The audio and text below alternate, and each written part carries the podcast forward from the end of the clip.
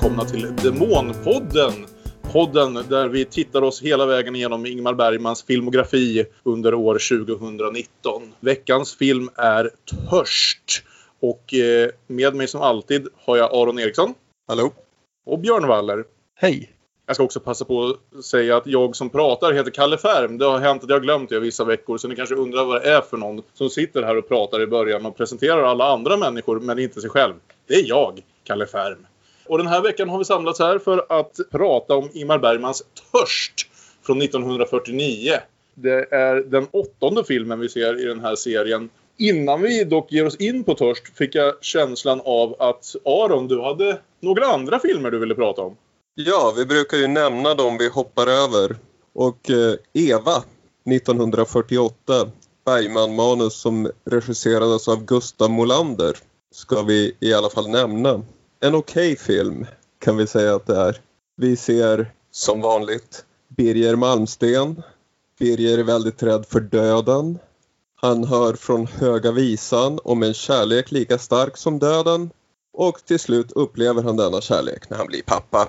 Okay. Och det var ju fint att se lite pappalycka i en Bergman-historia med tanke på hur många barn han satte till världen denna tid. Och, och ju... hur eh, fäder i vanliga fall porträtteras i Bergman-filmer också. Ja, de, både fäder och de som ska bli pappor brukar ju inte vara överlyckliga. I Bergmans vi... filmer eller i verkligheten? Uh, art imitates life.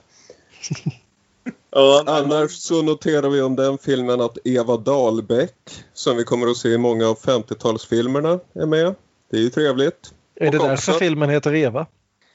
Den andra kvinnliga huvudpersonen, huvudskådespelaren, heter också Eva. Och det är mm. hon vars karaktär också heter Eva. Så det är Evtätt i Eva.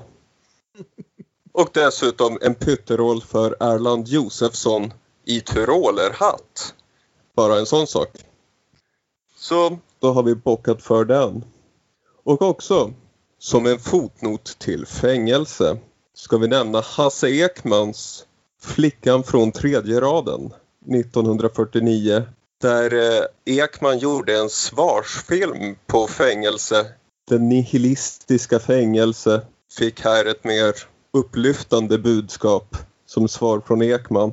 Ekman spelar en desillusionerad teaterregissör och skådespelare som sätter upp Helvetet, en pjäs i tre akter i vilken det förklaras att helvetet är vårt liv här på jorden, enda utvägen är självmord.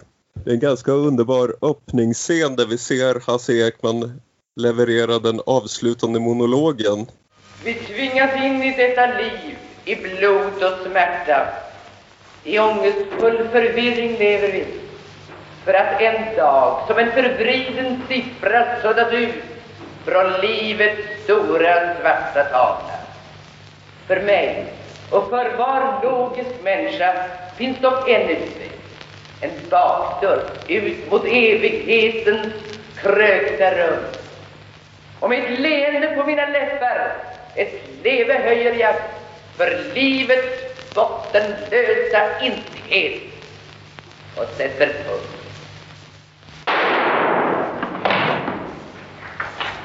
Pang, skjuter sig. Så det är väl den första Bergman-parodin vi får här redan 49 mm. från Hasse Ekman. Ekman stannar sen kvar på teatern för att invänta morgontidningarnas sågningar Eva Henning dyker upp som en ängelkaraktär som berättar en historia för honom som visar att livet visst har mening. Hörrni, vad heter ni? Kära ni, jag har så många namn. Vad vill ni här? Prata mer. Om vad då? Det enda som intresserar er. Och det? Er själv. Mycket kvickt. Mycket sant. Någonting konstigt med Vad mer vi skulle tala? Säg, hur har ni kunnat skriva en pjäs som den här ikväll? Den bästa jag någonsin har gjort. Tyst, inte publiken. Nej, fan i publiken. Det har ni inte gjort tidigare. Nej, det är möjligt. Men någon gång måste en författare vara ärlig mot sig själv och säga publiken sanning, antingen de vill lyssna eller inte. Och sanningen skulle alltså vara att livet är absolut meningslöst och det enda kloka vi kan göra är att ta livet av oss. Mm. Rätt uppfattat. Helvetet, det är ingenting annat än livet här på jorden. Så Det där han inte hittar på själv. Nej, det är möjligt. Men det är den enkla sanningen i alla fall. Alltså, alltså det är det. Och det är en väldigt fin och rolig, välgjord feelgood-film. Som dessutom har Gunnar Björnstrand och bara det är ju värt entrébiljetten. Gunnar Björnstrand Eva Henning också, även där. Eva Henning var tydligen gift med Hasse Ekman. Jaha, Ah, okej. det Så- förklarar en hel del. Det är ju många gemensamma ansikten mellan ja, både fängelse, flickan från tredje raden och törst som vi kommer till. Mm. Ja, det är en eh, god film att lägga in i sitt laborerande i svensk 40-talsfilm. Ja. Så, så vad skulle vi säga? En rekommendation för flickan, flickan för, från tredje raden men inte en lika varm rekommendation för Eva med andra ord. Något av en axelryckning för Eva, men eh, en rekommendation för flickan på tredje raden. Från tredje raden. Vad trevligt. Ja, vi ska, hade lite problem den här veckan med att hitta ett vettigt synopsis. Vanligtvis så läser jag synopsis ur eh, den stora luntan regi Bergman. Men det visade sig att synopsis där den här veckan stämde helt enkelt inte överens med vad som faktiskt händer i filmen. Det var ett lite annorlunda problem. Frågan är väl om vem som än har satt ihop det har läst någon tidigare manusutkast eller vad det nu kan ha berott på. Men eh, i brist på ett vettigt synopsis eh, från regi Bergman har vi helt enkelt fått förlita oss på Wikipedia. Och i Wikipedia kan man läsa att man följer Rut och Bertils sköra kärleksrelation och deras ältande över tidigare älskare och älskarinnor på en utrikestågresa hem mot Sverige. Parallellt med tillbakablickar följer man även Bertils tidigare älskarinna Viola. Och innan vi ger oss in i detaljerna så kan vi väl gå varvet runt och höra lite vad ni tyckte. Vad säger du Aron? Jag var inte så entusiastisk över det här. Mm. Jag hade svårt att uppbåda något särskilt engagemang i, i de här grälen. Okej. Hur känner du Björn? Jag tyckte det, det var en intressant film. Det är återigen lite återgång till det här att det finns många intressanta scener men den hänger inte ihop. Mm. Så jag bestämde mig för att jag får se till att läsa boken som den bygger på också. Ja, okej. Som inte är så väldigt lång och går lätt att få tag på från ditt lokala bibliotek som e-bok. Den är bara hundratals sidor någonting. Och mycket riktigt, liksom, den hänger inte ihop. Det är inte tanken. Det är en novellsamling. Det är fem stycken noveller som handlar om fem olika personer. Mm. Och eh, som då vår kära manusförfattare Herbert Grevenius har försökt sno ihop till en enda berättelse. Och det märks, Mm. tycker jag. Det märktes innan och det märks ännu mer efter att man har läst den. Så det är liksom de enskilda historierna tycker jag funkar även om Violas historia tycker jag är intressantare än det här grälande parets. Men eh, däremot så blir det så väldigt uppenbart att de har ingenting med varandra att göra. Nej. Så det är liksom det, det är två kortfilmer som av någon anledning visas samtidigt. Mm. Jag måste säga att jag faktiskt tyckte ganska bra om den här. Det var en av de starkare filmerna vi sett hittills för min del. Jag håller med om det här att det känns ibland som att man, lite i stil med filmer man skulle se många år senare, liksom hoppar mellan två nästan separata berättelser med de allra ytligaste kopplingarna till varandra. Men båda berättelserna fungerade ganska bra för mig. Jag tyckte de var liksom starkt spelade och framförallt skulle jag väl vilja säga att eh, här, här finns det ett litet djup i karaktärerna på ett sätt som säger att även om vi haft bra karaktärer tidigare som Berit i Hamnstad och så vidare så har ändå någonstans konflikterna varit på ett ganska lätt plan. Väldigt lättförståeliga, väldigt går att liksom hålla en monolog låg till kameran för att förklara precis vad problemet är. Här är det inte riktigt så jävla lätt. Här är det ganska liksom mörkt och djupt och mångbottnat och ges dessutom ett fokus för här är ju väldigt starkt fokus egentligen på, på tre karaktärer. Till skillnad från till exempel förra veckan i fängelse när vi ibland gick upp mot en fem, sex, sju personer som vi skulle allihopa få in på, på 75 minuter och istället blev lite spretigt av den anledningen. Så jag var förvånansvärt förtjust i det här. Jag vet inte om jag bara var i rätt, i rätt stämning för, för att dyka på djupet med, de här, med det här grälande paret och sen då med stackars Viola. Men det här fungerade för mig. Mm. Intressant. Vi tycker Ja. inte exakt likadant. Så här olika har vi aldrig tyckt förut om, om en av de här filmerna. Så det kan ju kanske leda till något nytt och intressant i diskussionerna. Ja, Eh. men vi, vi, vi kan ju ta först lite grann den här bakgrunden Mm. till filmen. Så är det ju att den bygger då som sagt på en novellsamling av Birgit Tengroth som ju också spelar Viola i filmen. Eh, Viola. Viola eller Viola. Jag, jag tror det till och med uttalas olika i filmen. De verkar lite, ja, Viola tror jag de flesta säger i alla fall. Ja, Viola, vilket Ja. jävla namn. Ja. Och eh, Bergman ger henne ju också en väldig massa cred i alla intervjuer om den att hon i princip var andra regissör på filmen. Och han att han lutade sig väldigt mycket på hennes intryck av hur hon ville att vissa scener skulle se ut. Och då är det inte minst intressant att hon la ju av med skådespeleri. Hon hade ju varit eh, svensk filmstjärna nästan sedan stumfilmstiden här. Men eh, valde då att lägga av väldigt kort efter det här för att hon citat tröttnade på att vara en blus full med bröst. Slut citat. Och den enda film hon gjorde efter det här det är också en Hasse Ekman-film som vi nämnde förra veckan, nämligen Flicka och hyacinter. Okej. Där också Eva Henning gör en av huvudrollerna, återigen. Så det, det, det, det, finns, det fanns typ fyra svenska sk- eh, filmskådespelerskor här i slutet på 40-talet. Men eh, ja, jag, jag tycker det är intressant att hon liksom väljer de två rollerna som sina allra sista innan hon då blir författare och skribent på heltid. Törst är då hennes debutnovellsamling ska sägas också. Efter att hon har varit filmstjärna i åratal och den blev tydligen ganska skandalös på sin tid för den är väldigt, väldigt sexuellt frispråkig och frispråkig i största allmänhet. Så Ja.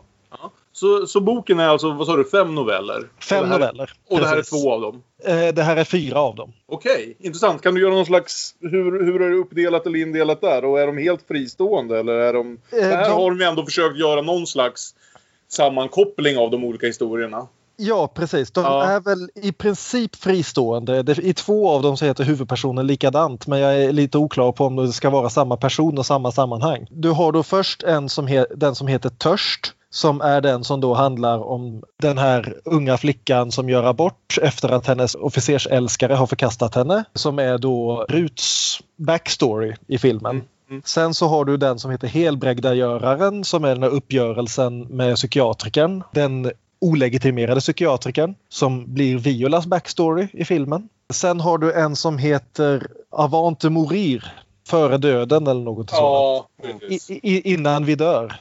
Som då är det här scenen mellan Viola och Valborg på midsommarafton. Och så slutligen då den som heter eh, Resa med Aretusa som utgör själva huvudhandlingen i filmen. Den här långa tågresan från Basel till Stockholm.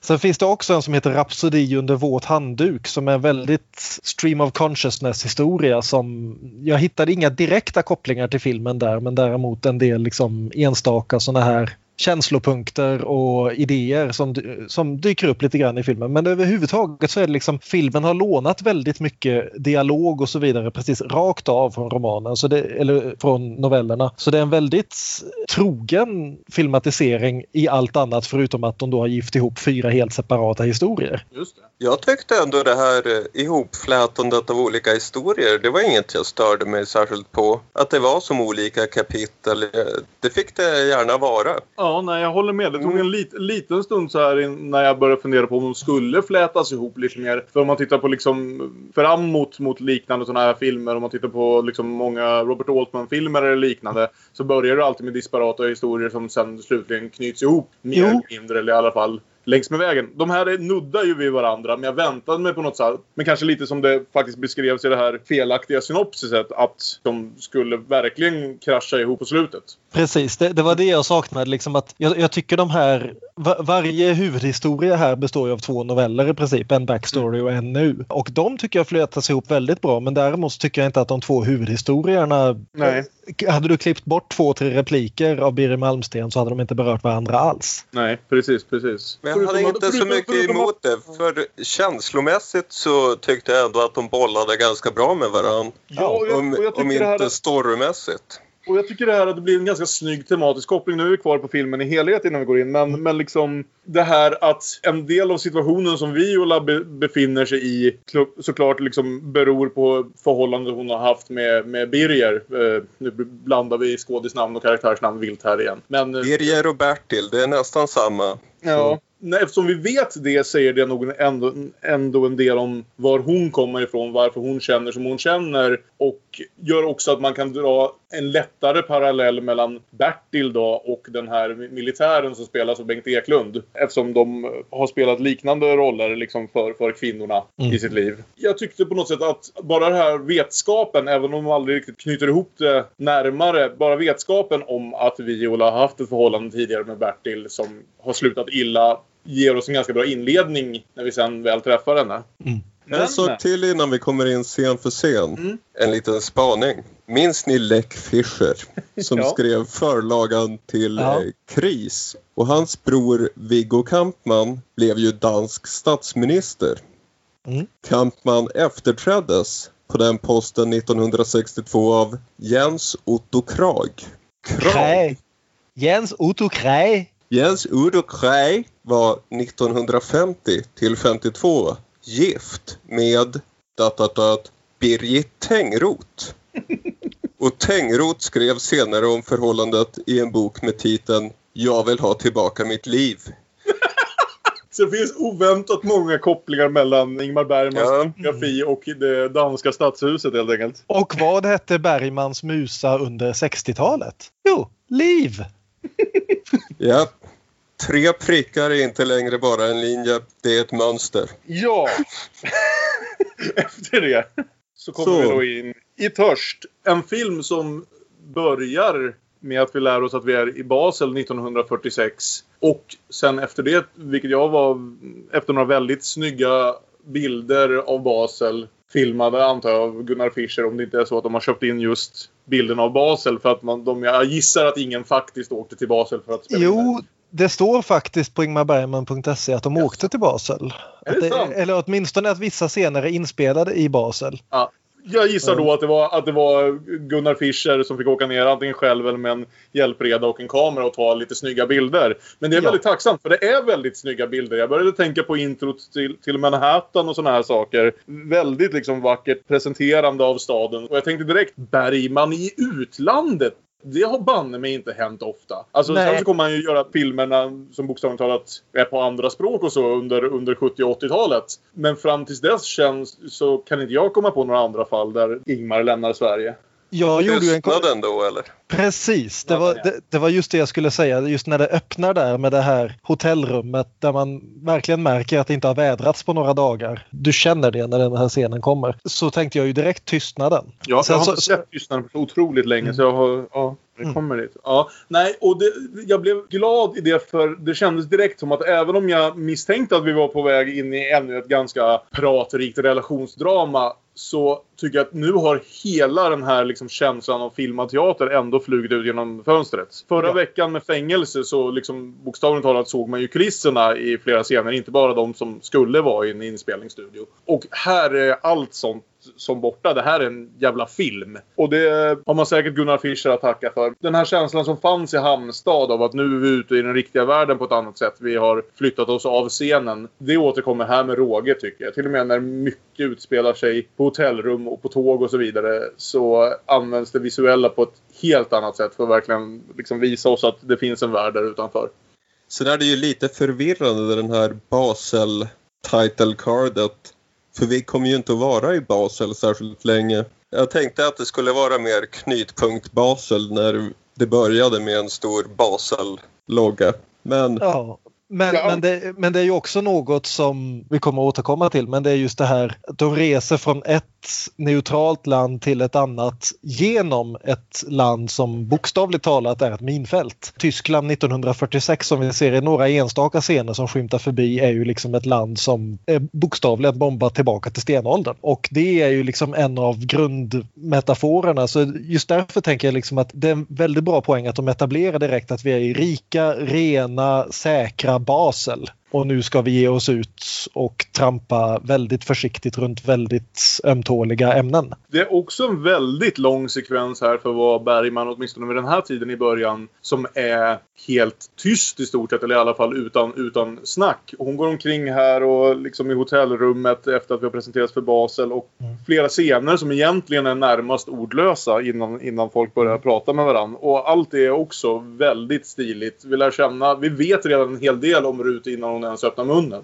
Det är alltså Rut och Bertil. Jag minns inte vad vi sa i synopsis. Men Nej. hon är alltså, kommer vi sen att få veta, en balettdansös med dåligt knä. Så före detta balettdansös. Och han är konsthistoriker, amanuens. Och de är... Filmen öppnar med dem sovandes på ett hotellrum i Basel. Mm. Eh, men innan vi ens får reda på att det är det som sker här, att han, för han sover genom hela den här första Han scenen. sover gott.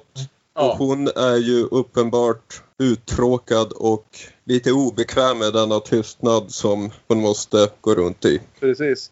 Så innan vi ens har lärt känna Bertil, innan han ens har vaknat, så får vi ju filmens första flashback då till den här helt andra novellen har vi lärt oss nu. Där vi får, vad heter det, nu tappar jag namnet på militären som Bengt Eklund spelar, men Raul!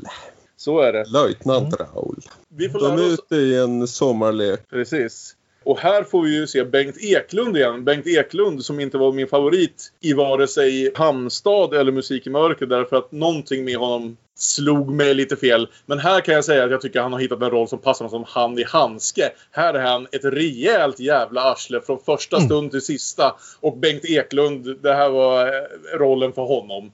Här, här kände jag att nu har jag koll på vem den här gubben är. Ja, han får, han får, han får utrymme för allt det här jävla obehaget som jag får så fort jag tittar på Bengt Eklund. Och han, han börjar med att plåga ihjäl en orm. Det här var innan filmer hade No animals were harmed during the production of this movie. På värsta möjliga vis. Förhoppningsvis högg jag i alla fall liksom, antingen räddade eller så dödade någon den där stackars ormen snabbt direkt efter det här hände. Ja, Jag är inget fan av ormar men jag blev lite obehagad för den där stackars ormen skull ändå där. Hur som helst, de är ute och myser på en ö, plågar ihjäl en orm och sen så kommer, nämner Raul snabbt att han har fru och barn. Imorgon får man hem till hustru och barn. Är du gift? Ja. Trodde du att jag inte var det? En karl i min ålder som inte är gift och har barn. Det är en misslyckad människa. Men det kan vi väl ordna på något förståndigt sätt, ha? Så på, bara på grund av det här att han uppenbarligen inte är en misslyckad människa borde hon väl ha förstått att de höll på och vänstrade och bedrog hans fru. Kolla in hans kaxiga mustasch. Det här är en gift man. det här är en giftig man. Hash- Hashtag toxic masculinity. Ja. Alltså det här, jag satt och tänkte på just att det här mer nästan än någon av de tidigare är ju verkligen Toxic Masculinity the Movie alltså. Mm. Och som alltid så ligger Bergmans sympatier främst nästan hos en kvinnlig karaktär. Det såg vi även i, i alla fall i Hamnstad. Det är alltid männen som är arslen och eh, beter sig illa mot kvinnorna. Nelly Kris behandlas också väldigt illa av männen i hennes liv och kvinnorna i hennes liv. Men våra sympatier skulle ligga med henne även om den filmen hade problemet att hon inte var lika välutvecklad som jag ändå tycker att Rut blir. För när vi väl vi stannar ett bra tag i den här flashbacken och nu förstår jag varför. För att en hel novell i sig självt. Ja, nästa scen i samma flashback så är då Rut hemma och Rauls fru kommer att hälsa på. Och ja, skäller ut Rut lite. Ni borde ha stolthet. Mm. Och Rut svarar, har ni? Denna frun svarar att hon har tre barn, hon har inte tid för stolthet. Och sen så dyker ju Raul upp där och har in, inga som helst liksom moraliska betänkligheter utan tvärtom. Jaha. Vi ska inte ha några uppträden nu. Vi är civiliserade människor. Här ska vara ordning och disciplin. Du går hem. Du med. Och du kommer inte tillbaka. Hör upp, bägge två. Jag är en, jag är en ärlig människa. Jag har inte gjort någon hemlighet av att jag lever tillsammans med två kvinnor. Två kvinnor måste en man ha, om han är sund. Andra jävlar kan ha flera och, och det är osnyggt. Nej, två ska det vara och de ska man hålla fast vid. Som fan. Skrattar åt? Det må jag väl göra. Ja, skrattar du? Min moral är det inget fel på. Du går hem, säger han till sin fru. Och det, det, känns verkligen som, för att fortsätta snacka om filmer vi inte har sett än, så känns det som en förstudie till Officeren i Sommarnattens leende lite grann här. Nej, jag, jag, jag var med i den här filmen redan här. Alltså, jag tycker Bengt Eklund gör en strålande insats som det värsta arsle, ett av de värsta arslena hittills i Bergman. Jag vet att när han spelade socialist i Musik i mörker så var inte ni med mig riktigt på att han var, var så jävlig som jag uppfattade honom. Men den här gången antar jag att det inte finns några tvetydigheter. Nej, nej, nej. Om vad vi tycker om, om löjtnant Raul. Men det är ju gulligt att han har som smeknamn på Rut Trollet. Det är ju Ja, romantiskt. men det, det, det, det, och det är en av många sådana detaljer som jag gillade med den här filmen. Jag känner att allt det här är bättre och det kan ju mycket väl bero på, på novellerna va. Men alla de här karaktärerna, all, alla sådana detaljer, allting är ett snäpp mer komplicerat, lite mer vridet, lite mer djuplodande än vad jag tycker det har varit tidigare. Och jag tror det var det jag gillade, jag tycker det är genomgående. Ja, jag sa att jag hade svårt att eh, engagera mig i det här. Och jag gjorde ju sen en omtitt där jag förde anteckningar. Och jag funderade, varför funkar inte det här för mig? För det, när jag som gick igenom scen för scen, allt var intressant, det var snyggt och så. Men av någon anledning så var det bara inte riktigt... Det gjorde inget för mig. Nej. Men sen om vi lämnar den här första novellen, den första flashbacken. Nej då, det är mycket kvar där. Ja, Rut blir på ja, chocken. gode gud. Ja, förlåt mig. precis. Så det är alltså tredje Bergman-filmen i följd som diskuterar abort. Ja. Och Raoul tar väl detta något mindre än väl kan man säga. Hörru, du, vad lär ni er egentligen i ballettskolorna, va? Oskuld vid 20, så inget begrepp om försiktighet. Och det, det verkar först som att han ändå liksom är okej med det men sen så intalar han sig själv att han inte är det. Och, Han bestämmer sig för att det inte är hans barn till att börja med. pre, precis. Definitivt Och, hävdar att det är det. och dumpar henne på fläcken. Det är snyggt gjort i filmen, det är ännu snyggare gjort i boken om jag får läsa högt här. Mm. Det är alltså, han har sagt att han är okej med det, hon går ut och ska laga morgonkaffe. Och så händer då detta. Ingrid sparkade just upp dörren och svängde leende in med kaffebrickan då Raoul vit i ansiktet reste sig i hela sitt fältgrå majestät Parentes, soldaten skall genom vårdad klädsel och högt uppträdande hedra sitt förband och rikets krigsmakt. Slut eh, parentes. Gick fram emot henne, tog brickan, slängde den i golvet och kastade henne med ett vant struptag baklänges i väggen. Han drog officerskappan av kroken och satte den på sig långsamt och omständligt. Knäppte knapp på knapp så att det skapades historia i den augustikvava lägenheten. Den militära huvudbonaden hade länge haft en fläck och Raoul gned den mot rockarmen en god stund. Hora, sa han, tryckte nonchalant ner mössan och tågade bort. Ja, Raul. Sen- Efter detta så flashar vi då tillbaka till Basel. Nej, nej, vi ser nej, också nej, vi går till abortören. Ja, just ja. ja. Någon, eh, här verkar det vara en mer vad ska vi säga, legitim form än den som Siverud spelade i Hamnstad.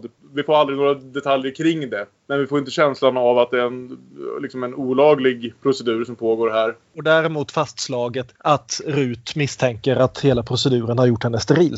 Ja. Och sen tror jag vi återvänder till Basel. Nu Ja. äntligen tillbaka till Basel.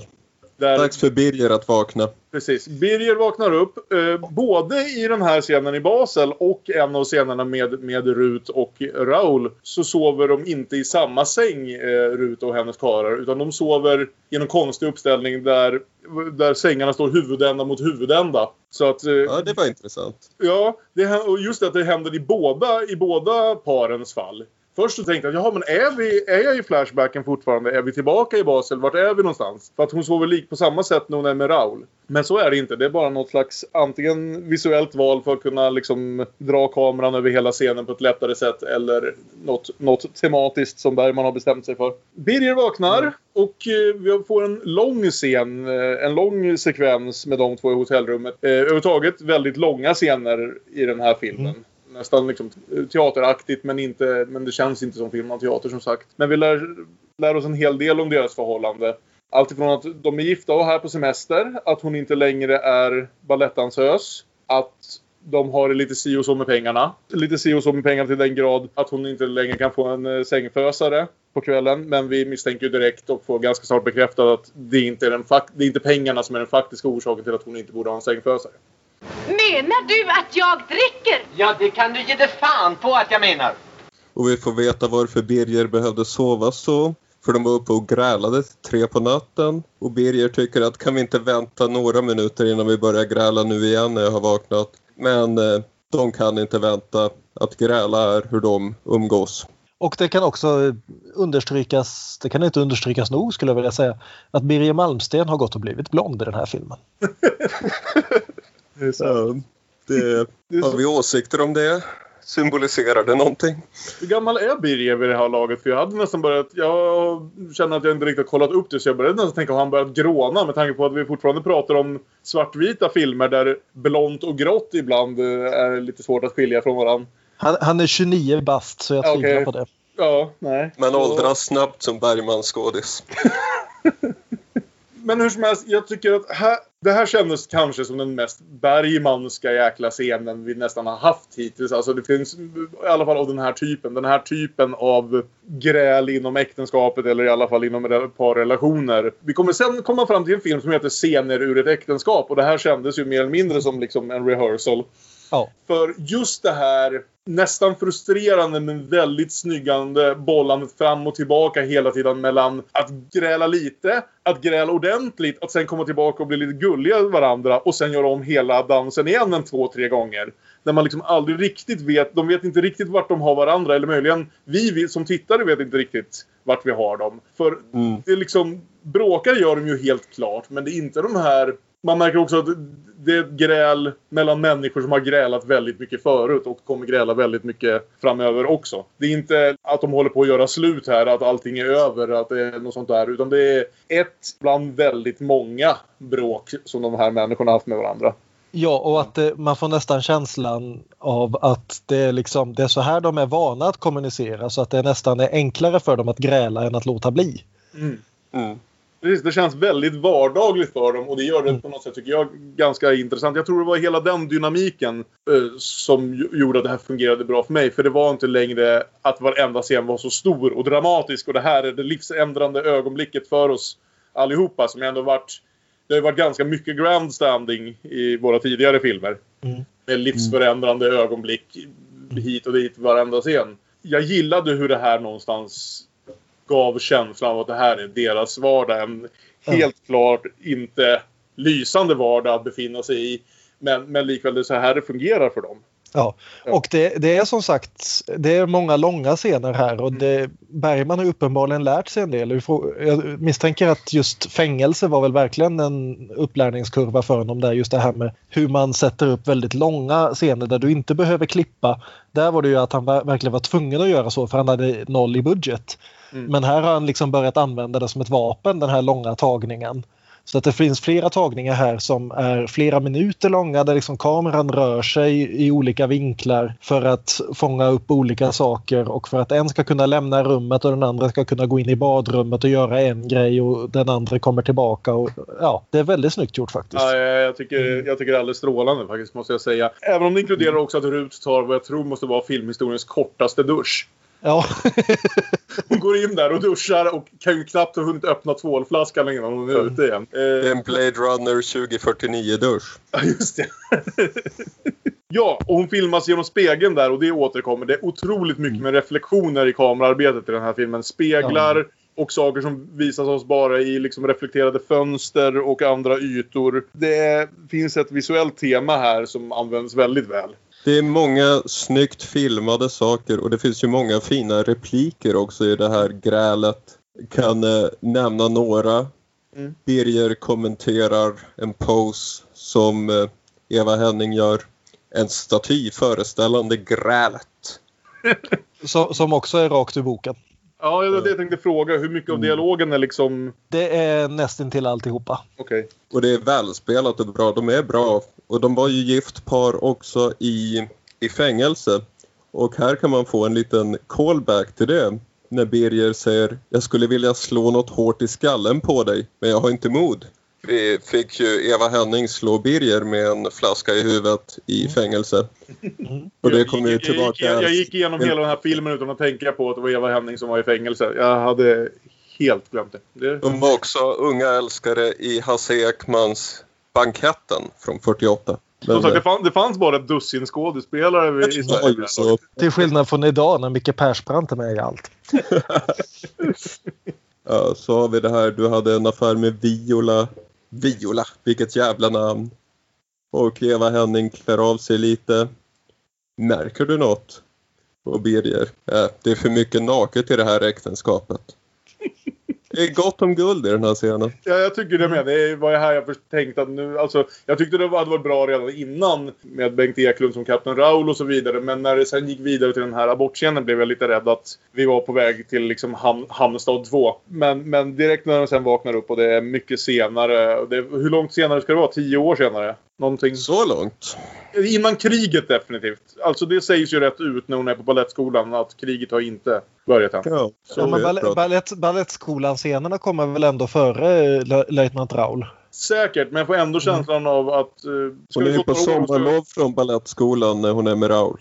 Jag, jag, jag skulle ju misstänka att löjtnant Raul är under kriget. Om inte annat så för det faktum att du har en militär som går omkring till vardags i uniform. Ja, precis. Ja, men fem år då kanske åtminstone. Mm. Ja. För nu är vi precis efter kriget. I, i, I och för sig, i boken så har de alltså varit ihop i åtta år. Men jag tror inte det sägs i filmen så det kan vara lite mer... Ja. Ja. Men hur som helst så går de ju ner till tåget till slut. Mm. Efter många om och men. Och vem är det som sitter i tåget mitt emot dem? Och det är väl en av filmens mindre lyckade sammanträffanden för där sitter ju löjtnant Raul och hans fru. Ja. Jo, det var... Det var... Och är på väg ner till Italien. Jag tänkte nästan att den här filmen, eftersom vi inte än har träffat Viola och ens förstår att hon ska vara med i den här filmen, Mm. så trodde jag att det här skulle bli en film där, där de skulle behöva dela tågkupé med löjtnant Raul och hans fru. Och precis då så dök de ju upp i det här andra tåget istället, precis när jag hade haft den tanken. Och det, det, det, det är inte det bästa regivalet i Bergmans historia det där. Det, det, kän- det känns bara för konstrat. Det finns en konstig, jag började tänka på, det finns en lika konstig scen i Christopher Nolans Inception där människor bara dyker upp mitt emot. Och det är ju i och för sig en film som jobbar väldigt mycket med drömlogik vilket gör det lite mer Ja. acceptabelt där. Men när, när ja, för jag låg historia kort, men där Leonardo DiCaprios fru helt plötsligt ska hoppa från taket på huset mitt emot från där han är. Och det är ändå en av filmerna, över scenerna som presenteras som att de ska utspelas i verkligheten.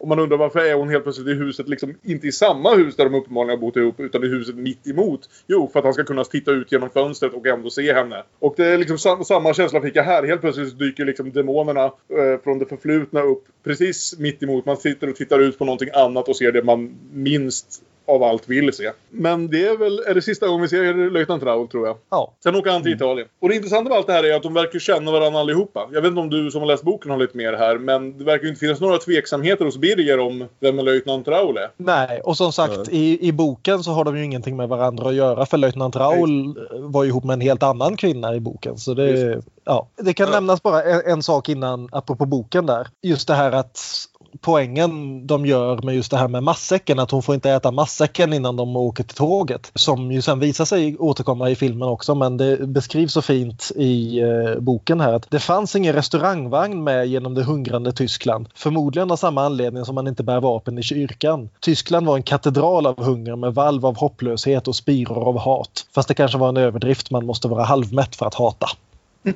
Oh, det var snyggt. Ja, jag gillar det.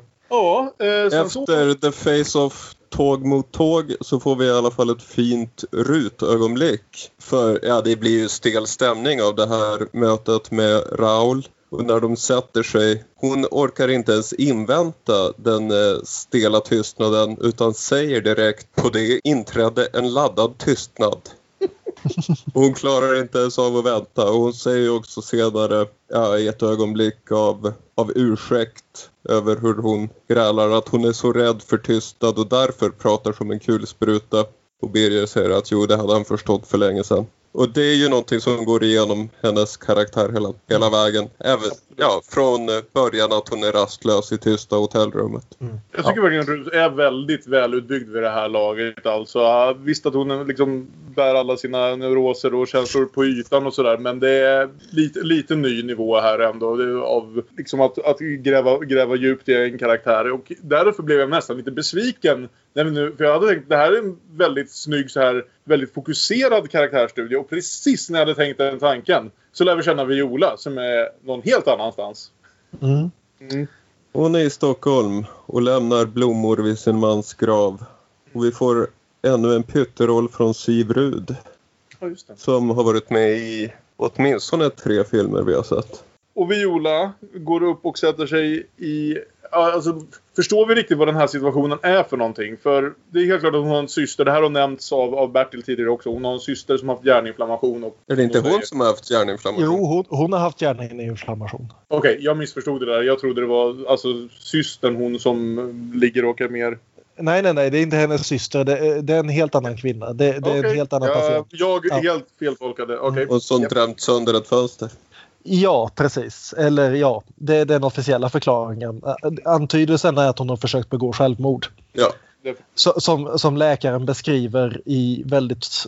Ja, det dansas väldigt mycket runt det. Liksom att Det enda vi får se det är en glasmästare där först. Sen en stund senare får vi se hennes bandage om handleden. Och sen en stund senare så talar läkaren om melankolia religiosa komplicerad med en lesion av arteria radialis genom fönsterrutan på mottagningen.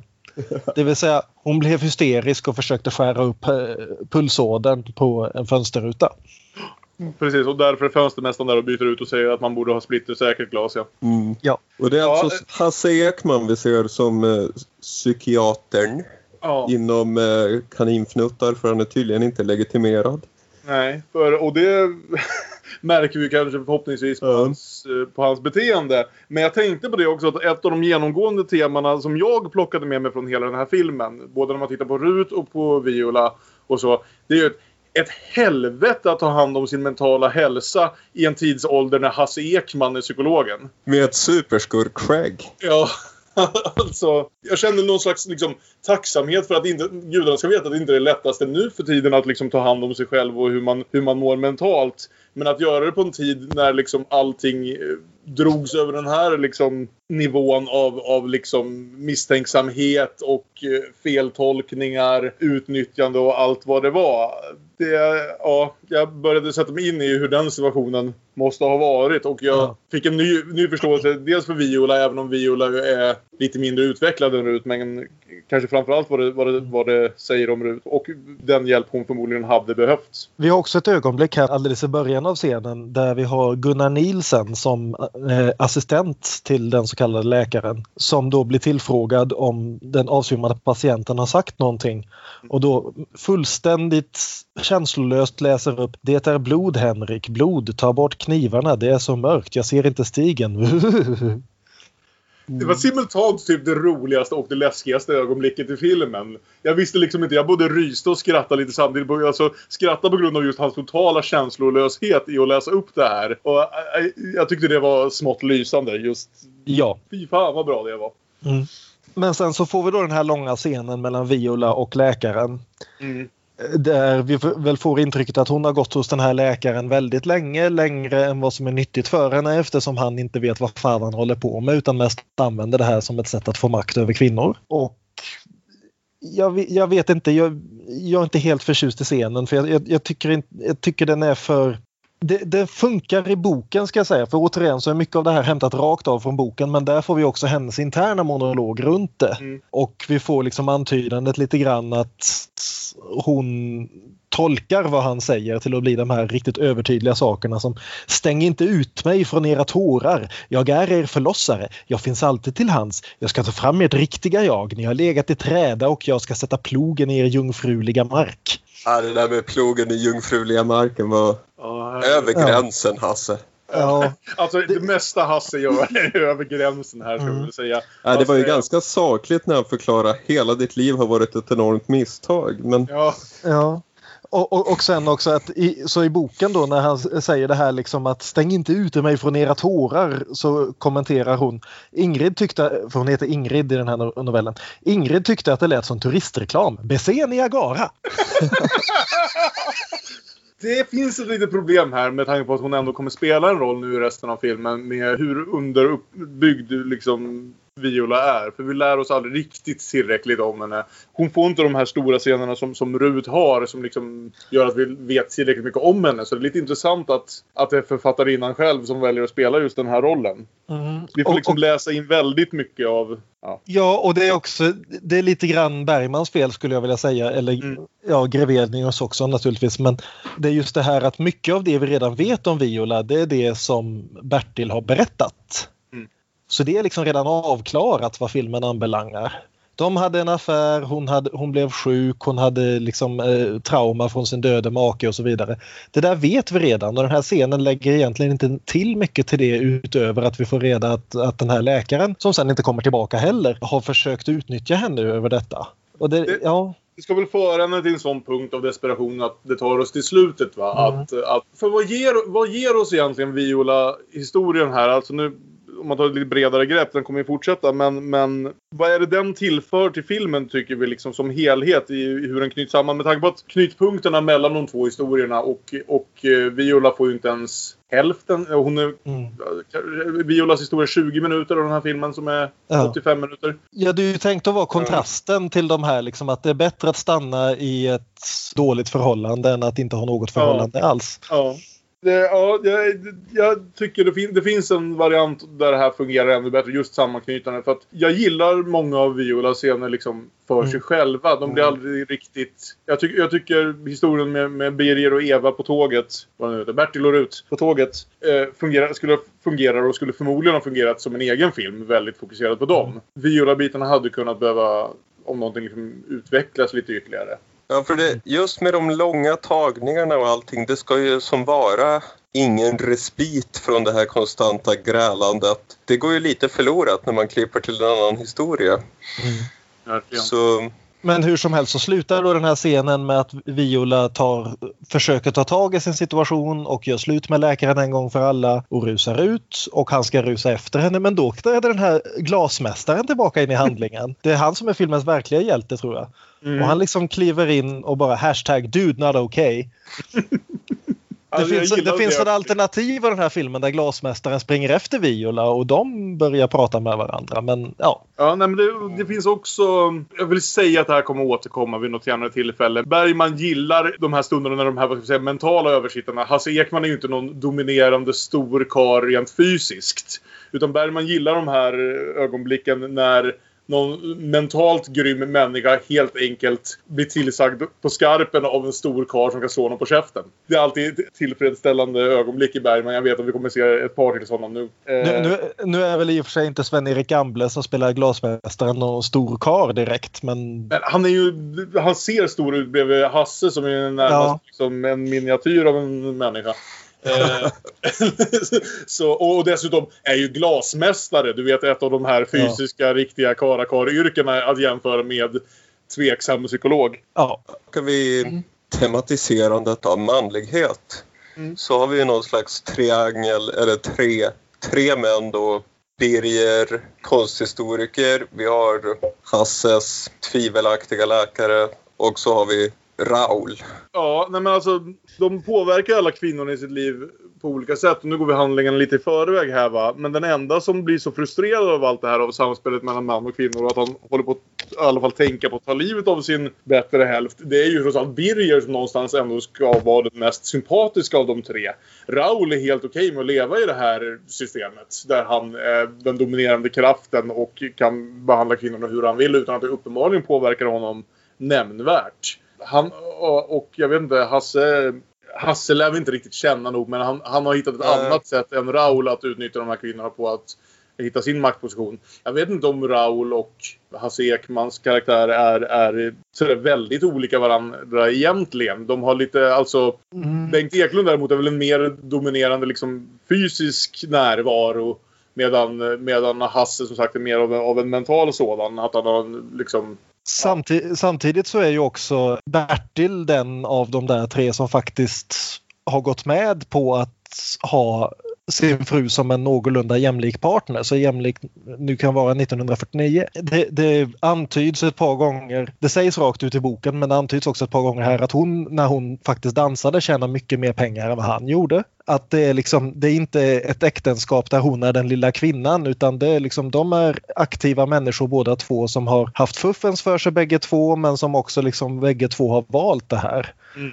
Eh, och att det är liksom medan både Hasse Ekman och Raul jag kommer verkligen inte ihåg vad Hasse Ekman, vad heter han? Rosengren heter han. Eh, Rosengren och Raul, båda två har liksom, de gör inga som helst pretensioner på att bry sig om sina kvinnor som mänskliga varelser. Nej, precis. De, de ser det som ett maktspel och inget annat. Medan, ja. Ja.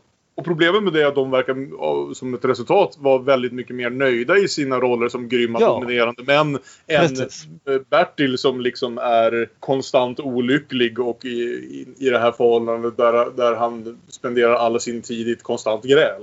Men det är en ny vikt åt hans eh, slutsats att det är bättre att leva i det helvetet än att vara lycklig.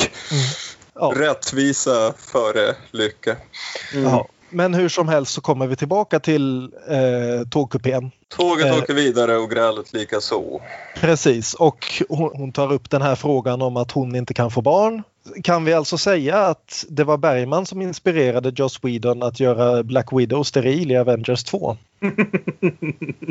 och eh, vi får den här scenen då också när de faktiskt stannar vid en station och det utspelar sig en veritabel zombiefilm utanför. Alltså det, jag tyckte det här var så jävla snyggt överhuvudtaget. Hela, också hur hur det berättas att inte skriva oss på näsan att nu åker vi in i Tyskland, här har folk det väldigt svårt just nu. Mm. Utan att helt plötsligt så bara står de där liksom. Och vi också här, här visar ju Rut en betydligt mer medmänsklig sida än Bertil som direkt säger dra ner rullgardinen. Och inte alls vill dela med sig av sin mat till de hungrande människorna precis utanför. Både det och den här fantastiska scenen med handhållen kamera som försöker ta sig fram genom den här folkmassan. Men också det här att det liksom verkligen för en, en sekund bubblar upp den här saken som har legat som metafor under, nämligen det här att de åker genom ruiner. De åker genom någonting som är trasigt, sönderbombat, sönderslitet.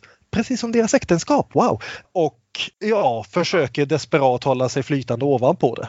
Och också det här att, eh, jag vet inte om det görs något mer av det i boken, men just att det är intressant att de åker mellan de två liksom eh, neutrala zonerna som har försökt göra sitt bästa nu i tio år för att ignorera det här som har pågått i resten av världen runt om. Och fortfarande så ser vi den här, skulle jag kanske den bilden jag kommer minnas mest, som eh, i den andra tågvagnen där de sitter och verkligen festar och så. Tills de tittar ut genom fönstret och vi ser inte vad de tittar på. Men de drar ner direkt ner rullgardinen och då får vi se liksom i speglingen i fönstret den här utbombade ruinen. Om liksom väldigt snyggt visuellt berättande av att vi vill fortsätta festa och ha vårt mys här inne. Vi vill inte ens tänka på det där där utanför.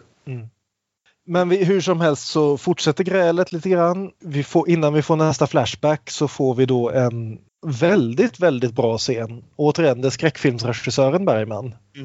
Där Malmsten knallar omkring på tåget mitt i natten. I boken så det som händer är att Rut super sig stupfull och spyr över hela kupén. Det fick de inte ha med i filmen antar jag. Så han, har, så han ger sig ut och går omkring på tåget och där liksom dörren står öppen och slår och han reflekteras i den här fönsterrutan som går ut och in hela tiden. Och hon kommer sen ut ur kupén och han står dold bakom henne och hon står vid dörren och ser ut som om hon ska hoppa och han sträcker fram handen och kanske ska knuffa henne och i sista sekunden bestämmer sig att lägga handen på axeln på henne och de går tillbaka in i kupén. Och det är så oerhört snygg scen. Ja, faktiskt. hela grejen är jättesnygg. Han står så länge innan hon ens kommer ut. Alltså han har väl jagat efter henne och hon har gömt sig någonstans. Han vet inte riktigt vart hon är. Men han står där och be- betänker den här skakande dörren en bra stund. Han skulle ju ha kunnat stänga den redan innan så att säga va. Men han väntar nästan som att hon, han vill att hon ska upptäcka den så att han kan få ha, ha det här ögonblicket. Antingen om det är som sagt för att han redan här funderar på att ta livet av henne. Eller om det är att han vill ha det här nästan försonande ögonblicket där han verkar rädda henne från att, från att liksom ta sitt eget liv. Hela det pågår mycket i Bertil där, i hur han gör allt det här. Och allting är tyst spelat. Så vi kan inte riktigt veta vad det är han tänker göra eller hur han tänker göra det. Men det finns flera olika läsningar av det och alla kändes väldigt så här. Jag tänkte det nästan som ett så här psykologiskt manipulerande ögonblick för att han visste att det här skulle leda till i alla fall en för stunden lite försoning. Att, och det gör det. Det är ju precis det som händer. Han tar tag i henne där när hon ser ut som att hon tänker ta livet av sig och de liksom kramas och går tillbaka till kupén och somnar. Det är väldigt snygg, skramlig tågkorridor som en bild av helvetet med det är lite rök och illavarslande ljus och just det här skramlet hela tiden. Han, han är blivit otroligt duktig på att göra liksom, film som inte längre behöver ord för att liksom, hålla, sig, hålla sig igång längre. Mm. Eh, Det, Och Bergman klagar lite själv i ja, någon av de här böckerna att det såg inte så snyggt ut egentligen de här kulisserna. Men jag tyckte det var väldigt snyggt. Det är kanske inte alltid realistiskt. Framförallt, det här är ju som inte realistiskt. Det är ju något av en helvetesvision. Men väldigt snyggt. Ja. Men han får med Rut tillbaka till hytten. Och Rut börjar tänka på sin dans och vi åker till dansskolan i nästa Ja. tillbakablick. Precis, där vi då får träffa en ballettlärarinna spelad av Naima Wivstrand som eh, vi kommer att få se i fler filmer framöver. Hon var med i en li- liten roll i Musik i mörker också. Vi får också då träffa eh, Valborg spelad av Mimmi Nelson. Ja, som även i, i vad heter det, i Halmstad. hade en st- större roll och dök upp så här i andra halvan för att driva handlingen vidare. Valborg dyker ju upp här och får liksom vara den andra kopplingen mellan våra två historier egentligen. Mm. Kommer att agera som. För Precis. Först, vi träffar henne i den här tillbakablicken till dansskolan där vi ser henne som, som eh, Ruts bästa kompis och än så länge påminner den här karaktären tycker jag väldigt mycket om när hon var Berits bästa kompis i Halmstad i de här tillbakablickarna. Här får vi också en av de, som jag nämnde, en av de här scenerna som är nästan helt filmad genom speglar när eh, Naima Wifstrand kommer in i ombytesrummet och eh, de, när de försöker bryta sig loss från hennes, eh, vad det nu är, om de är en scentrupp eller man får känslan av att de säger att de jobbar för henne snarare än att de bara är Ja, där. ja precis. Det, an, det har antytts hela tiden att hon har varit fin balettdansös och att det här är liksom en fin ballettskola och sen så visar det sig att hon tränar upp dem för att dansa mer eller mindre ja, snäpp ovanför strippor. Mm, precis. Det är Eh, ett väldigt och snyggt dansnummer dock, det är det. som vi kommer till. Mm. Koreografi Ellen Bergman. Och Na- Naima Wivstrands karaktär får då också fäll, eh, repliken att kvinnans enda väg till frihet och oberoende. Jag skulle kunna säga något om det. Men det säger hon inget om. För det, det kommer vi att få om en stund eh, i en annan scen. Mm. För vi klipper ju tillbaka till tåget här då. Och så roligt eh, med Mm. Ellen Bergman hur Ingmar måste sagt Ja, jag håller på med den här filmen om hur äktenskapet är ett helvete. Eh, det, jag lånar ganska friskt från du och jag. Mm. Jag tänkte, vill du designa ett dansnummer? Eh, Ellen är fru nummer två va? Är det så det är? Det var frun vid den här tiden i alla fall. Ja, precis. Jag vill säga att det är den andra. Ja. Men, men då är det det här att vi klipper kort tillbaka till tåget där då Rut sitter och funderar och eh, undrar vad som hände med Valborg för de tappade kontakten med varandra innan kriget. Och hon funderar hur hon kanske är här nere i Tyskland någonstans och letar mat i ruinerna. Hon, eller hon kanske gifte sig med någon som är rik. Och sen klipper vi tillbaka till Stockholm och stöter ihop med Viola igen och då springer hon ihop med Valborg. Ja. Och det visar att de också känner varandra. Ja, Här försöker jag få ihop trådarna lite grann. Jag tänkte, vad, jag hade nästan undrat om man skulle börja leta efter Viola också i den här flashbacken till dansskolan. Mm. Och det skulle visa sig att de alla tre hade haft någon slags liksom... Men så är det inte. Nej. Sen också. Det är bara en ytterligare slumpmässig sammankoppling av de här människorna. mm. Väl, Viola verkar ha varit på dansskolan men kanske inte samtidigt. Ja. Men eh, Ja, det, Ja. det, det är li- lite lätt förvirrande men också på det här sättet att det, det haltar inte upp hela filmen tycker jag utan det är bara man får vänja sig lite för man är så van vid att sådana här filmer ska vara så snyggt liksom konstruerade på något sätt att det hade varit väldigt smidigt om heter knappt, ja men de var tre tjejer i samma dansklass. Mm. Eh, men, men, men riktigt så lätt är det inte. Ja, nej. Men eh, hur som helst så både Viola och Valborg kommer fram till att de är singel i storstan på midsommarafton och ingen av dem har lust att gå hem ensamma så de går hem till Valborg istället. Och super sig fulla. Mm. Och Valborg börjar stöta på Viola. Ja, och det här är väl inte den snyggaste skildringen av, av, av kvinnlig homosexualitet som jag någonsin har sett. Det är liksom, hon blir väldigt aggressiv och hotfull på ett sätt som det är den oss lite om... klassiska lesbiska vampyren vi får Ja. se. Jag börjar Precis. tänka lite på sminkningen i I walked with a zombie här. Alltså. I hon är filmad och så. Alltså det, det, hon blir mer och mer av, ett, av, av en hotande typ här. Vilket i och för sig går i linje med de andra sexuellt aggress- aggressiva människorna i den här filmen. Precis som liksom löjtnant Raoul eller, eller Hasse Ekman. Eh, Hon är inte mycket bättre än dem men hon är inte mycket sämre heller. Nej, men, men samtidigt så får de i alla fall, de gör ju den klichén som är i princip Mm. hur eh, lesbiska kvinnor beskrevs i film fram till ja, 90-talet mer eller mindre. Samtidigt så försöker ju då både liksom Tengroth och Bergman göra någon liten försonande vinkel på det, vilket vare sig Raoul eller Rosenberg inte får. Rosengren, Nej. förlåt. Nämligen att när då Viola så småningom stormar ut därifrån så får vi hålla kvar på Valborg som är en fullständigt förtvivlad ensam människa. Ja. Mm. Det är något bättre. Jag var lite oroad vart det var på väg. Mm. Så räddar upp sig lite grann. Det är inte, det är inte strålande med, med dagens ögon sett, men det kunde ha varit Men det är värre. bättre än fängelse när det kommer till skildrandet av lesbiska. Ja, precis. Och det är också en fin scen hur de sitter där, de två jätteledsna, pratar om hur livet är ett helvete. Mm. Och vi tittar ibland ut genom fönstret hur det pågår en gårdsfest Och, och, som de är inte det minsta intresserade av. Nej, och de, i, i, ifall någon skulle ha missat det här, för jag antar att så här, antydningar till homosexualitet, man kanske var lite segare på att plocka upp sånt 1949, så har de gett Valborg repliken För mig är Karar ett avslutat kapitel, samtidigt som hon tittar väldigt menande på henne. Mm. Och det, det, det är också den här scenen, Bergman eh, skriver ju i bilder att det är just den här scenen då där Valborg slår eld på en tändsticka och ska tända en cigarett åt Viola som han då creddar Tengroth med att visa honom något helt nytt om hur man liksom, han skriver detta var Birgit Tengroths idé. Jag minns det starkt eftersom jag aldrig gjort något liknande. Att bygga med små, knappt märkbara suggestiva detaljskeenden blev i fortsättningen en särskild komp komponent i mitt filmande. Så det är ju intressant. Mm, Verkligen. Ja, men det, Och, och det är... visar också där i bilder en, eh, en bild från Vargtimmen är det va? Där han återanvänder samma bild. Med tändstickan som lyser upp ansiktet lite halvt. Ja, eh, det för oss väl nästan fram till, till slutet på att säga. För eh, vad heter det? Viola springer ifrån. Hon, eh, känner, hon trodde hon hade hittat en bundsförvant i Valborg där ett tag och det visade sig vara nästan lika vampyr. Ja, precis. Val- Valborg var en vampyr. Av, som filmen presenterar det rent visuellt skulle man nästan kunna tro det. Så hon springer därifrån också. Ungefär lika desperat som hon var när hon sprang ifrån Hasse Ekman. Eller ännu mer desperat för nu är hon full dessutom. Och då klipper vi tillbaka till tåget.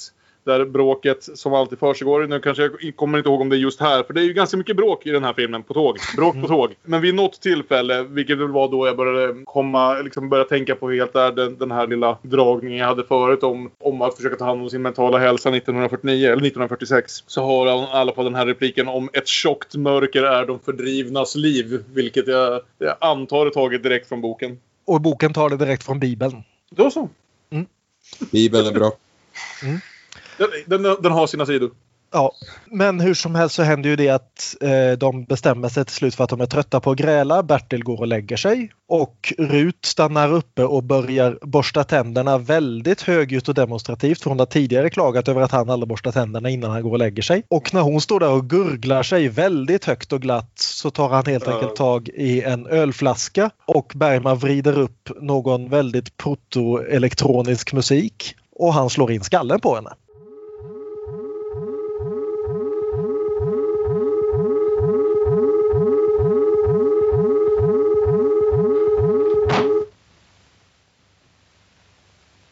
Nu klappar inte den käften mer. Och sen så, så slutar scenen där. Vi Kvi- parallellklipper tillbaka till Viola Ja. som vinglar genom midsommar-Stockholm ner mot vattnet. Det inbjudande vattnet Mm. där hon plumsar i för gott.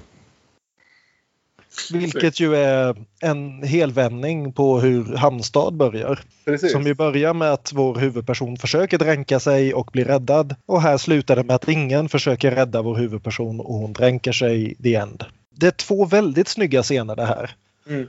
Det är först liksom skräckfilmsregissören Bergman igen som liksom den här mordscenen och sen den här väldigt underspelade men väldigt sorgliga och tydliga självmordsscenen som är, ja. Det, jag tycker det här är riktigt bra. Vid det här laget var jag liksom inne i vi också.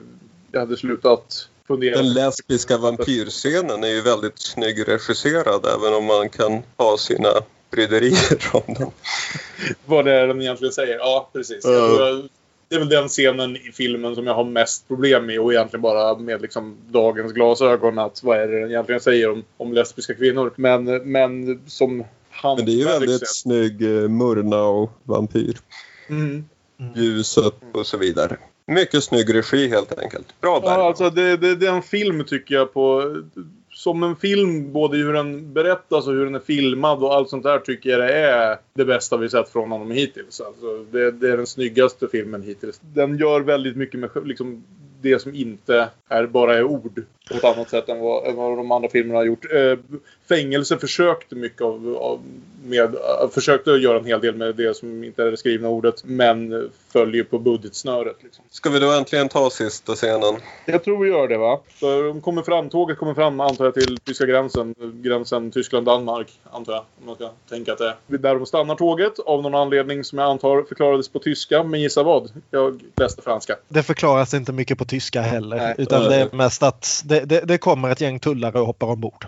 Det är ja. ungefär det. Och då tänker vi ju direkt att herregud, nu kommer de ju upptäcka Bertil och eh, hans döda hustru eftersom han i förra scenen slog in huvudet på henne och sen somnade om. Ja, och i boken så får han en lång intern monolog där han föreställer sig hela rättegången och hur han, att hans försvar ska gå ut på att nej, han har inga förmildrande omständigheter. Nej, nej, nej, det var fullständigt iskallt planerat. Två minus ett är lika med ett. Spärra nu in mig på livstid så att jag äntligen får vara i fred.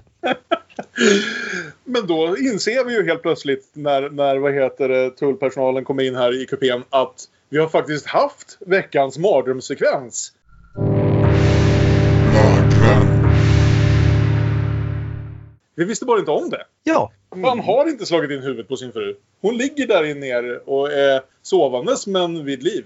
Förutsatt såklart att det inte är det här som är mardrömssekvensen. Att vara kvar i helvetet. ja. Och han kommer fram till att det var en mardröm det här. Det var inte en skön dröm utan eh, han vill inte vara ensam och oberoende. Det är värre än det helvete vi har. Vi har i alla fall varann. Mm. Mm. Och i boken får man här en ganska så fin sexscen som de inte har med i filmen. Men, ja. men den slutar ungefär det här också, boken eller? Ja. Jag kan tycka att det här, för mig kändes det som att det kanske var ett lite väl smidigt sätt att knyta ihop säcken här. Det går lite fort. Det kändes lite framhastat. Med bara, mm. åh herregud du lever, jag slog bara ihjäl dig i mina fantasier. Jag är så glad att ha dig. Jag gillar i och för sig att det antyder också att det är så här de ska ha det, eller i alla fall kommer ha det. Ingenting har förändrats till det bättre. Annat än att han inser att han hellre är med henne än utan henne. Men jag tror inte, tycker inte det finns något som säger här att det är inte som att hon har gått och blivit nykter. Det är inte som att de är mer sams om alla de här vardagssakerna. Utan det enda som har förändrats är egentligen den insikten hos, hos Bertil. Ja, och i boken så är det mer av ett ömsesidig insikt. Att hon inser att det håller inte att hålla på att trycka på alla knappar hon vet gör honom förbannad hela tiden bara för att liksom slippa, ja, det är kanske är det som gör att slutet känns lite platt för mig. För att mm. väldigt stora delar av den här filmen känner jag att det är Ruts film. Det är henne det fokuserar på. Det är nästan liksom verkligen henne vi lär känna under den första halvan innan Viola och alla andra kommer in. Och vid något tillfälle så svänger det till att ta mer Bertils perspektiv i de här scenerna. Så att det, blir på något sätt hans slut trots att det är hennes historia. Och jag, hon, hon är konstigt frånvarande i sista scenen även om vi bara hör hennes röst först och sådär. Så för att vara en film som jag tyckte väldigt mycket om så tycker jag just den sista scenen faller lite platt. Jag hade behövt mm. någonting mer här. Någonting som sa, gav mig något mer om hur Rut upplever det här och hur Rut känner att det här har förändrat dem eller inte förändrat dem. Men i alla fall gett dem styrka att fortsätta med det här. Hon har några repliker. Jag var ohygglig igår. Ja, det är inte konstigt att du ville slå ihjäl mig. Men, Nej, men, det, men det, det registrerar som inte. Nej, hon, det är konstigt ursäktande gentemot... För, det, för jag tycker visst att hon är den som är mer aggressiv i det här förhållandet. Att det är hon som är super och så vidare. Och kommer ifrån. Men det är inte... Jag tycker inte det har presenterats som att vi har en jobbig del av det här förhållandet och så en annan som får leva med det. Även om... Utan det är liksom... Det är inte ens fel när två träter. Problemet är ju att de inte har någon TV på den här tiden som liksom kan fylla upp den här tystnaden.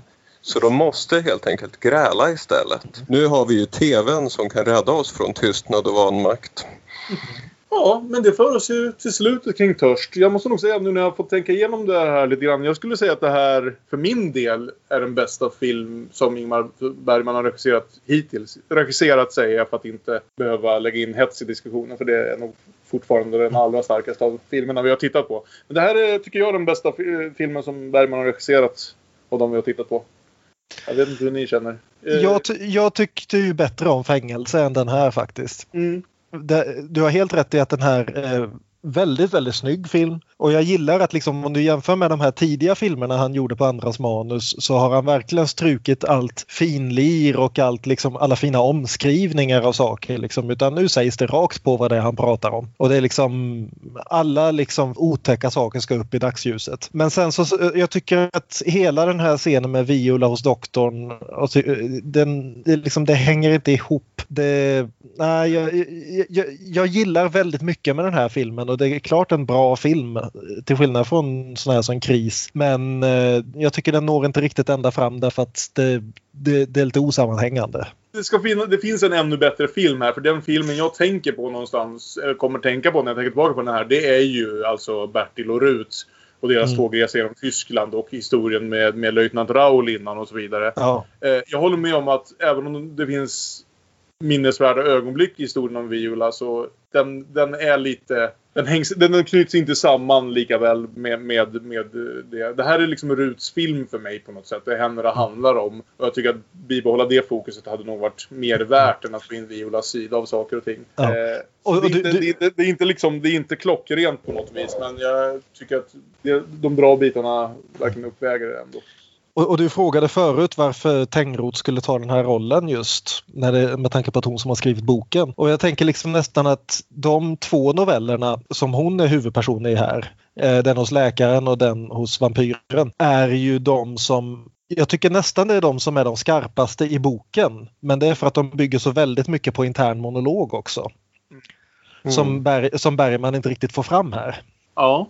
Well, för mig på- gav filmen in på en hedrande femte plats bland de sju som Bergman hittills regisserat. Ja, nej men det tror jag var en ganska uttömmande diskussion om Ingmar Bergmans Törst. Så liksom andra veckor tänkte vi väl avsluta med vad kallar vi det nu då Aron? Dubbelbull, dubbelspel, parhäst, filmfest. Vem vill börja denna vecka och berätta vilken film de vill tematisera ihop Törst med? När det kommer till grälande par, ja förutom Bergmans senare filmer så är ju Den långa skuggan, Who's Afraid of Virginia Woolf, George och Martha som, som också samexisterar genom att gräla. Eh, Mike Nichols film från 1966 med eh, Elizabeth Taylor och Richard Burton. Ja, Ja, det är en höjdargrälfilm helt ja enkelt. det, Och- det, det är väl den som har liksom kronan som alla andra försöker stjäla. Det är, det är väl mellan den och en viss av Bergmans senare filmer om man vill liksom komma upp i om vilka som slåss om guldplatsen i grälande parfilmer. Mm. Känns det som. Det är en av de definitiva klassikerna i denna lilla minigenre. Mm. Mm. Om man inte känner sig trött på att höra grälande par när man har sett Törst så slår man helt enkelt på Vem är rädd för Virginia Woolf efteråt. Och då Då man, efter, efter det kommer man mig vara nöjd efteråt. Efter det så brukar man känna sig. Björn? Ja, jag gick åt ett helt annat håll där. Jag var inne på lite alla möjliga tågfilmer där men sen så kom jag att tänka på just det här med liksom begravda trauman och kvinnors undertryckta makt och dansskolor och mardrömsscener och okej. det, det här så kallade det, det tyska traumat. Så mitt dubbelspel är Luca Guadagninos Suspiria från 2018. Som är en av de det, jag vill inte ens kalla det en remake på Dario Argentos film för den har väldigt lite gemensamt utöver själva liksom, grundhandlingen och att den utspelar sig i Tyskland. Men eh, det är en av de vansinnigaste skräckfilmer jag har sett på väldigt länge och eh, en film som ändå lyckas göra en del väldigt bra poänger just runt det här med hur vi pratar runt saker och ting och hur vi hellre pratar om annat och hur vi undviker saker och ting och vad som händer när det får ligga för länge. Så eh, ja, Plus att det är en film till skillnad från den här med i princip bara kvinnliga huvudroller och det förekommer en snudd så att till och med den största manliga rollen spelas av en kvinna. Så ja, nej men det är en bra film som har fått en del väldigt konstig kritik och som fler borde se och det här alla ursäkter. Mm. Suspiria. Jag har inte hunnit se den än. Eh, Jag gillar ju ganska mycket, vad heter det, Argentos Suspiria. Så jag har varit sugen på att se den. För jag gillar dessutom, jag kommer att uttala fel, men Guadaginos tidigare film, Me By Your Name, väldigt mycket. Så de två sakerna har clashat ihop till att jag vet att jag måste se den där nya Suspiria-filmen. Men det har inte hänt än. Eh, jag, som jag brukar, dels eh, två saker jag tänkt. Dels så drar jag mer, vad ska vi säga, övertydliga paralleller. Jag orkar inte gå på djupet lika mycket som ni när jag väljer mina parfilmer. Och sen så tenderar jag också gå bakåt i tiden från, från vår valda Bergman-film snarare än framåt i tiden. Så när jag tänker på tåg och älskande par som inte alltid är så trogna mot varandra och så vidare så landar jag på David Leans Brief Encounter. Ja! Från 1945. Kanske en film som Ingmar Bergman hade sett när han spelade in Törst. Där Celia Johnson och Trevor Howard spelar två gifta människor som likväl blir förälskade i varandra när de gång på gång träffas på samma tågstation i London och eh, startar ett väldigt schemalagt förhållande med varandra. En väldigt otroligt vacker film, både i hur den är filmad och spelad. En, en av de filmer som med en väldigt kort eh, speltid lyckas skapa ett otroligt djup i sina karaktärer och en av David Leans tre bästa filmer. Vilket ändå vill säga en del för han var ansvarig för, för en hel del klassiker under sina år. Så det är mitt val. Okej. Mm. Men det för oss till slutet av den här veckans diskussion om Ingmar Bergmans Törst. Vi finns på sociala medier som att Damonpodden eller på Facebook om du söker på Demonpodden med Ä. Eh, Vi finns också på mail på damonpodden at gmail.com. Vi hoppas att ni har tyckt det här var en rolig diskussion och att ni vill komma tillbaka och lyssna mer nästa vecka. När vi ska prata om... Vad ska vi prata om nästa vecka? Till glädje. Till glädje! Nästa vecka! Ingen mer törst. Till glädje! Ha det så bra. Vi hörs. Hej då. Hej då!